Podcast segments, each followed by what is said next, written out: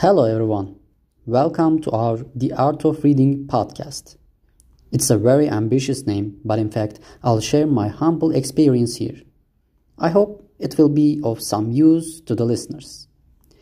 In this first chapter, I'll share my ideas for those who have just started reading, those who do not know which book to start with, and those who say that I always want to spend time reading but I couldn't start. I couldn't like it.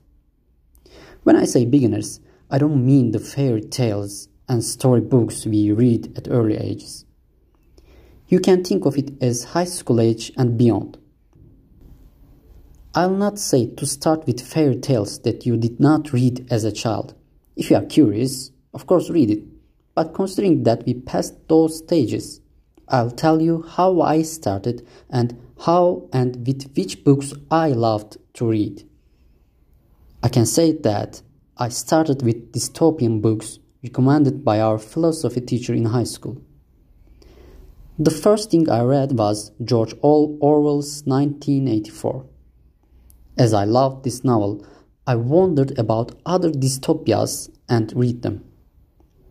Orwell published 1984 in 1949 and it tells the future, namely 1984, according to that time. All people are under constant surveillance by the government, thought police are everywhere. A truly dystopian world. The protagonist of the book realizes that this is wrong and the events begin. I'll not describe the book here. Maybe I'll make book reviews in the future, but that's not our topic. The next books I read, maybe in different order, The Dispossessed by Ursula Le Guin, Yevgeny Zamyatin, We, Thomas More, Utopia, Aldous Huxley, Brave New World. And then there is the unknown AD 2150, which I enjoyed reading very much by Thea Alexander. I don't necessarily say to start with these.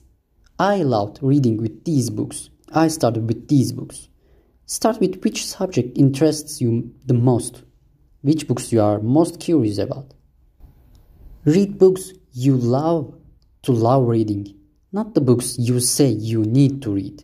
Of course, if you like them, read them too. But the important thing here is not to get tired of reading. If you don't like it, stop the book and don't continue. If you don't like it, don't force yourself. It may be necessary to force a little bit because some books become nicer on forwarding pages. After a little progress, we like it and say we are glad we read it. But if it doesn't taste good, feel free to leave it. There are many books to read, but not, not that much time. Life is not enough for all of them. If you make a rough calculation, if you read at most 50 books a year, which is a lot, let's say you are 20 years old, by the age of 80, you can read 60 years times 50 books, which makes 3000. You can calculate according to your own age. The books we read make us who we are, shape us. Which 3000 are you? Choose them well.